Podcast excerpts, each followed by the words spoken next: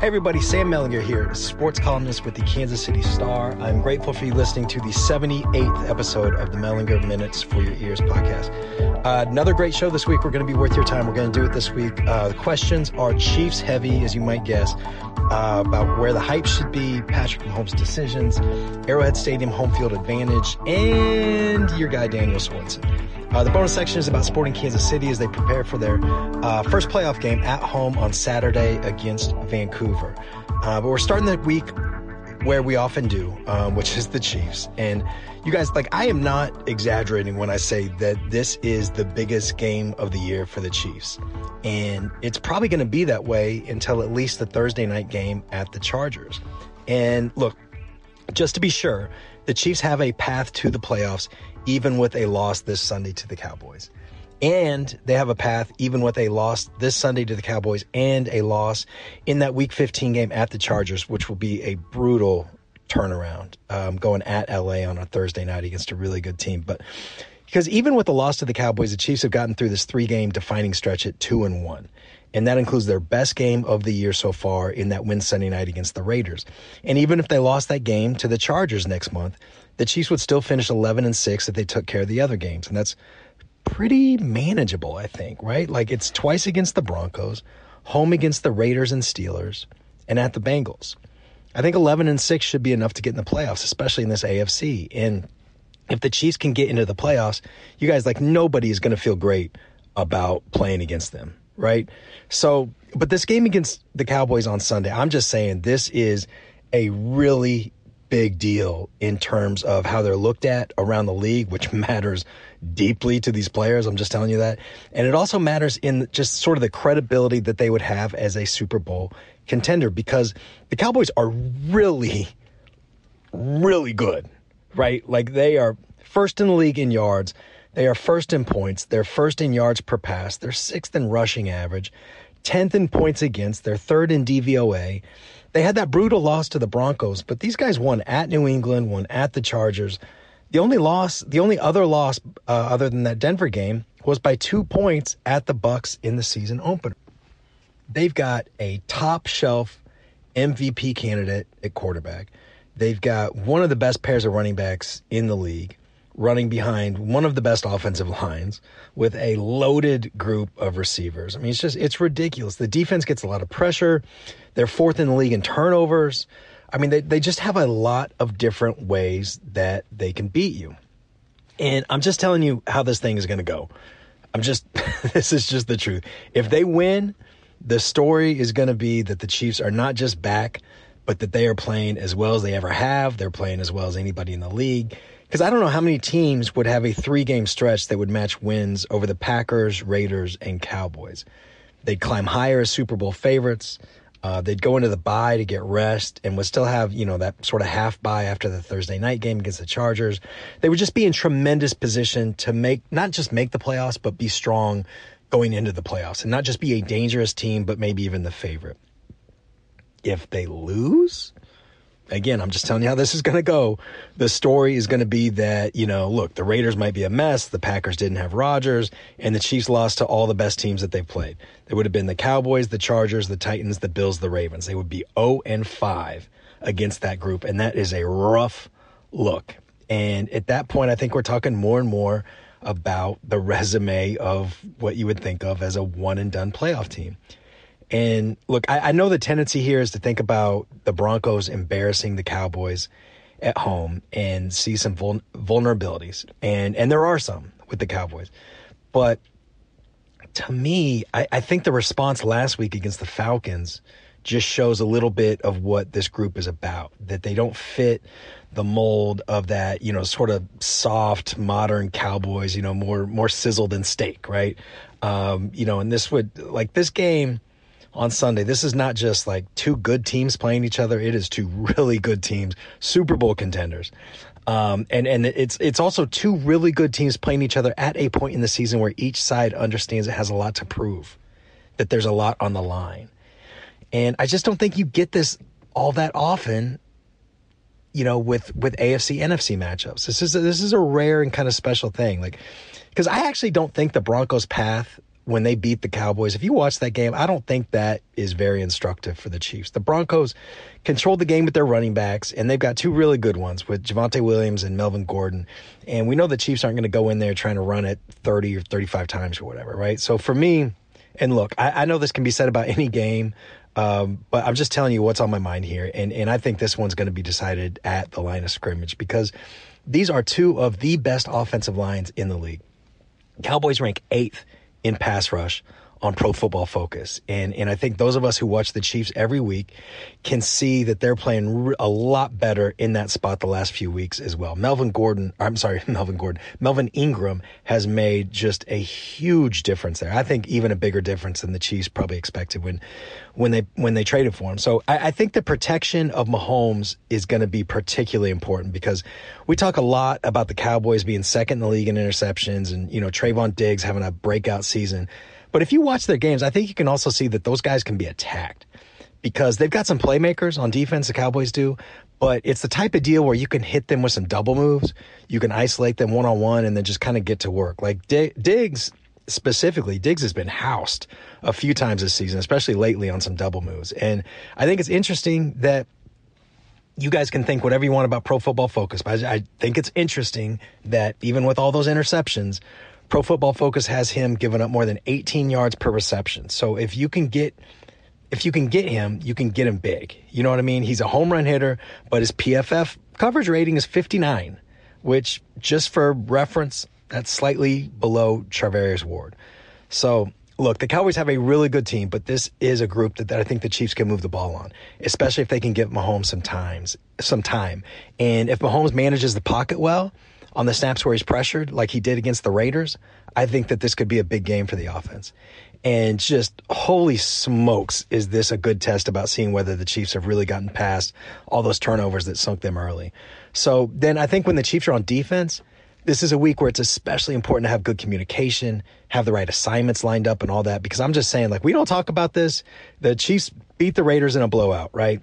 And the Raiders didn't take advantage of the snap, but there was a snap where mercy, you guys would have been furious. There, there was a snap where the Raiders got exactly the look they were going for. DeSean Jackson was going deep, one on one against Dan Sorensen in coverage for a deep ball. But for whatever reason, the ball didn't get there. And I'm just telling you guys, the Cowboys are going to see that on tape. And they're going to spend, they already have spent a lot of time this week trying to get that exact look, that exact situation. If Dak Prescott sees it, he is flinging it and at that point, a huge shift in the game is going to happen one way or the other. I'm just, look, I am really excited about this game, you guys. I think we're going to learn a lot about the Chiefs one way or the other. Um, you know, the timing of an opponent this good is just really great. Like, we know the Chiefs struggled early. Uh, we know they've been finding ways to win lately, and we know that they just played their best game of the season. So let's look, let's see what it looks like against one of the best teams in the league, right? So, if the Chiefs are what they believe they are, or can be, then they're not going to see a better moment to prove it. And if the Chiefs are just a little off now for whatever reason, Super Bowl hangover, whatever, then this is a moment they might look exposed. So, you know, football is just the best sometimes. And I think this is going to be one of those days. I'm really looking forward to it. Okay, uh, before we move on to the rest of the show, uh, here comes the spiel. Three asks, and you know it's all good if you only do one or two or even zero. I gotta ask. Uh, the first, please help support us by giving the Sports Pass a try. Dollar a month for the first three months, or thirty dollars for a year. Just reach out to me on Twitter, Facebook, email, whatever, and I'll send you the links. Second, uh, please rate and review us. We appreciate all the love you've given us already. We see you. We thank you. Uh, we see all the five star ratings. That's awesome. But I'm just saying, if you haven't already done that, if you haven't already given us a rating and review, please do. It really helps get the word out. Uh, the third thing, if you want to participate in next week's show, and I hope you do, please call 816 234 4365. Leave your first name, where you're calling from, and almost literally any question. Put the number in your phone, call anytime 816 234 4365. One more time 816 234 4365. All right, guys, I appreciate you. Quick break, and then we're going to hit you with those questions. Hey, Sarah. This is Ben calling from Oxford, Mississippi, and I had a question for the podcast.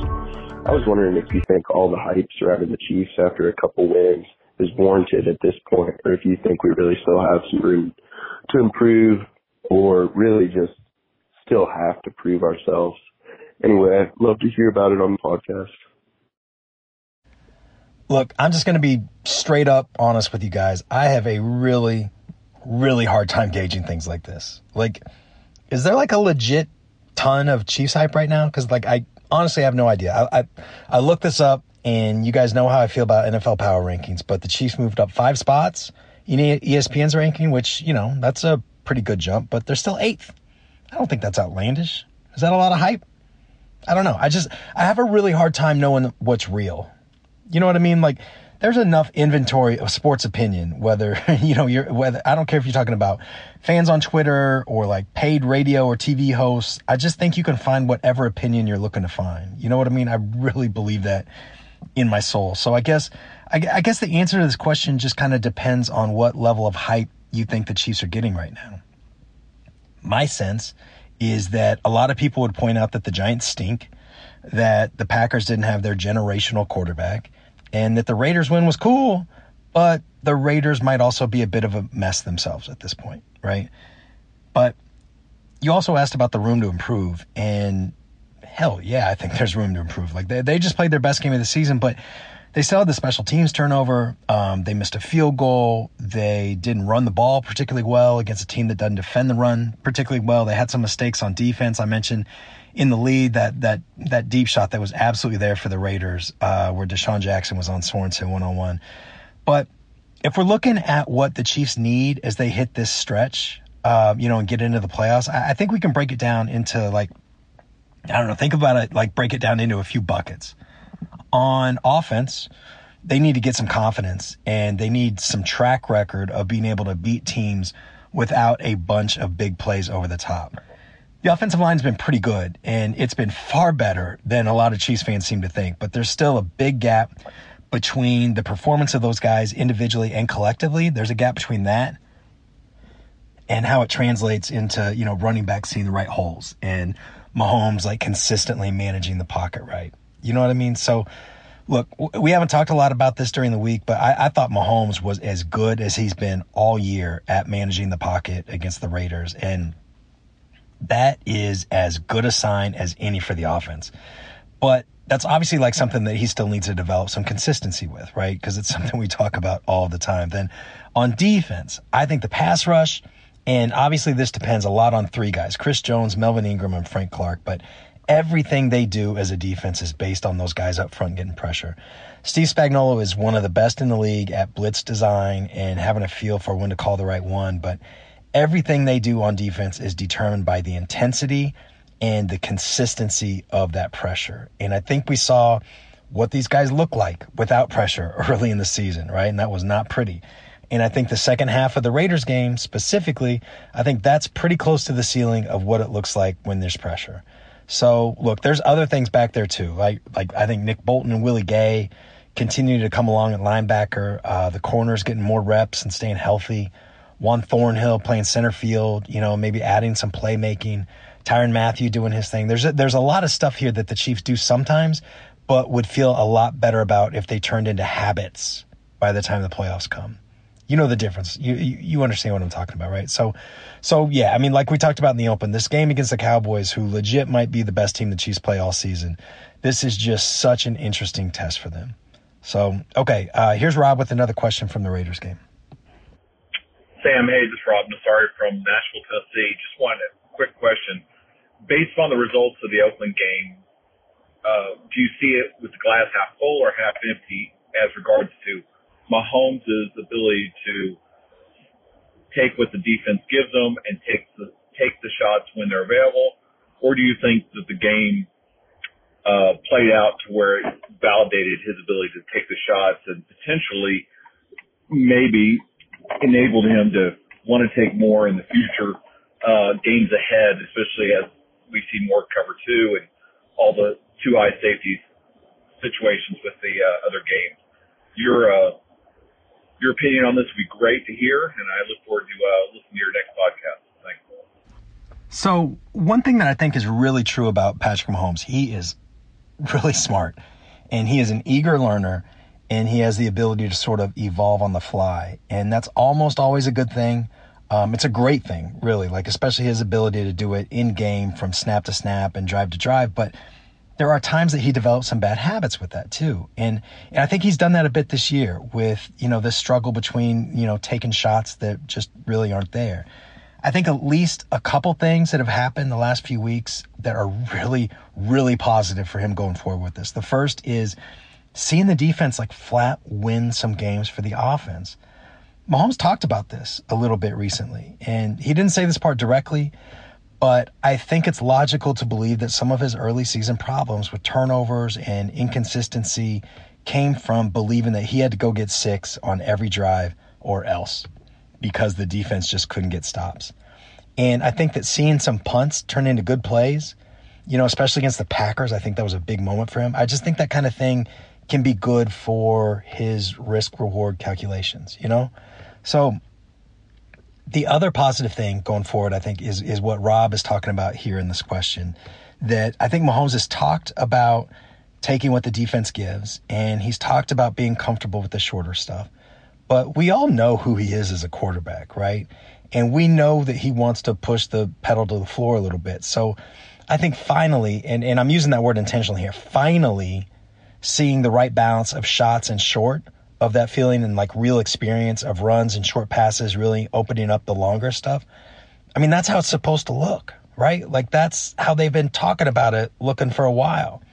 And I think that stuff matters. Um, I really do. I, I think all this stuff is positive, but it's important to keep that stuff going because it's a lot easier to keep momentum going and keep it building than it is to come back and build it all back up. So I don't want to overstate it because, you know, life will go on. The Chiefs can make the playoffs either way, like we said before, but just from a confidence and credibility standpoint, I, am just saying this game is so big, you guys. it really is. Um, all right, here's what here's uh, here's a question from Brian. Hey Sam, it's Brian from Wheaton. Two questions. One, uh, have the Chiefs released tour dates yet for the Petty Patrick Screw You tour? That uh, I'm wondering if it's about to take off uh, and do a multi-city uh, uh, touring experience. Curious if, as your thoughts if the uh, Screw You tour is about to begin. Second of all, why do the Chiefs suck at Arrowhead this year? And really over the last couple of years, the inability of the Chiefs to beat teams soundly at home is perplexing. Am I wrong? Thanks. Yeah, so I, I, think we just saw the first one actually, uh, with him having his best game of the season on the league's biggest regular season platform. The same week that he was getting a lot of hate, you know, perhaps most notably from Ryan Clark calling him broken, and that got a lot of attention, not just on social media and you know on ESPN or whatever, but I think from people pretty close to Patrick as well. So I also think this week qualifies.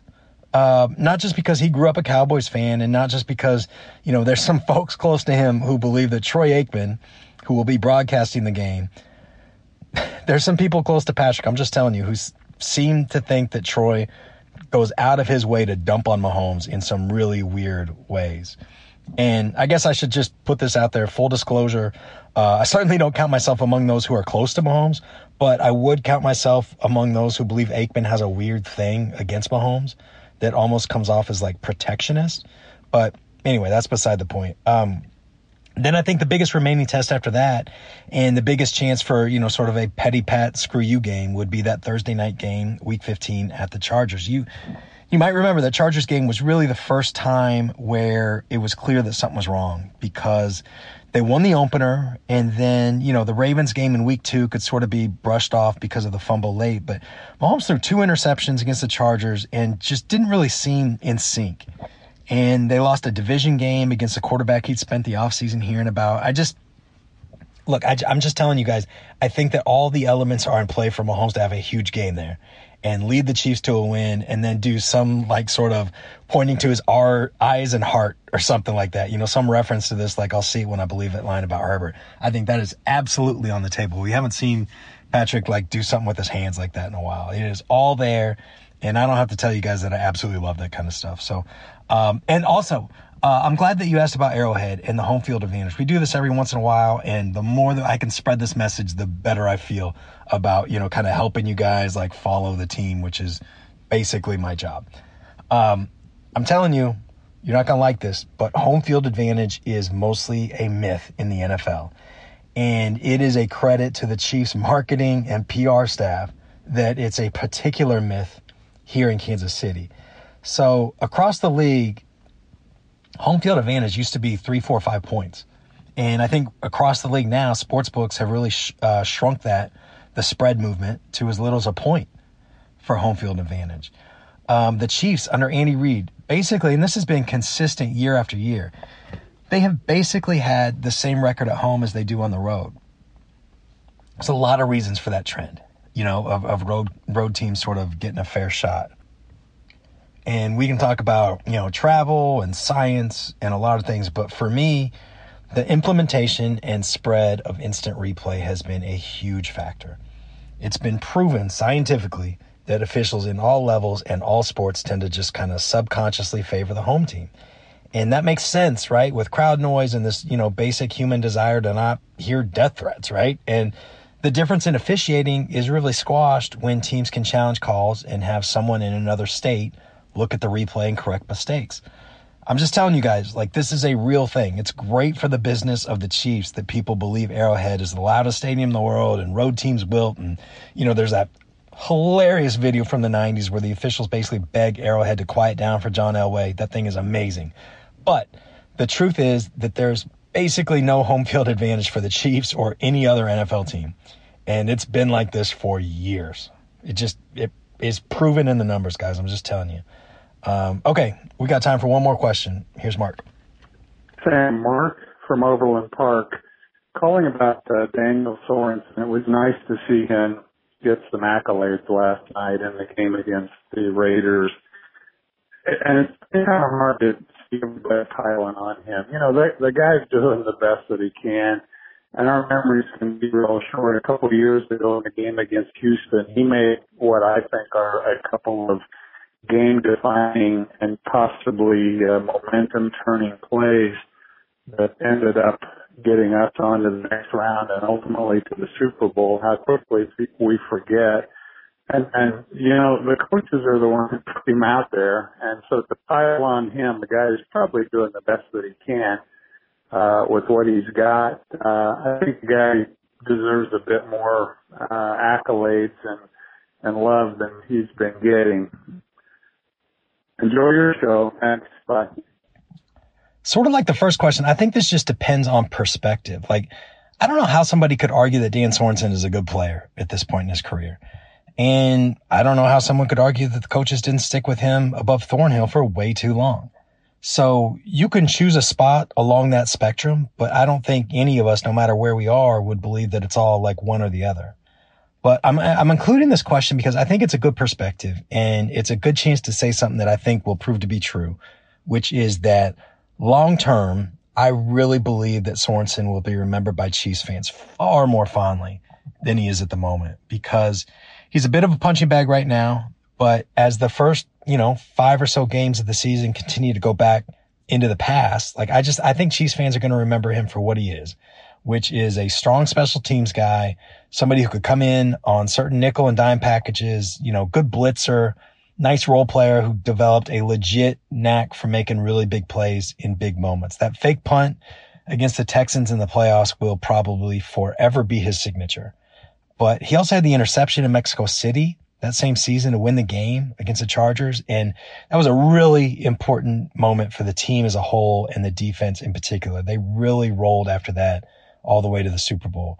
And then I think even this year he had the blitz that pressured Baker Mayfield on the game icing interception by Mike Hughes in the in the season opener. So I, I think that's the stuff that he's going to be, be remembered for, like way more than the struggles early this year. And like you said, I mean, it's coaches put him out there too, right? Like Sorensen's doing the best he can. So, um, all right, guys, uh, that's all the questions uh, that we have time for. We're going to do one more break, and then we're back with the bonus section to talk about Sporting Kansas City and a really I know they're all important, but uh, this postseason could take a big swing for them one way or the other.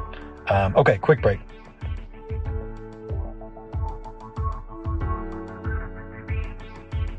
Okay, guys, let's finish strong. And this week we're going to do it with a few minutes talking about sporting Kansas City.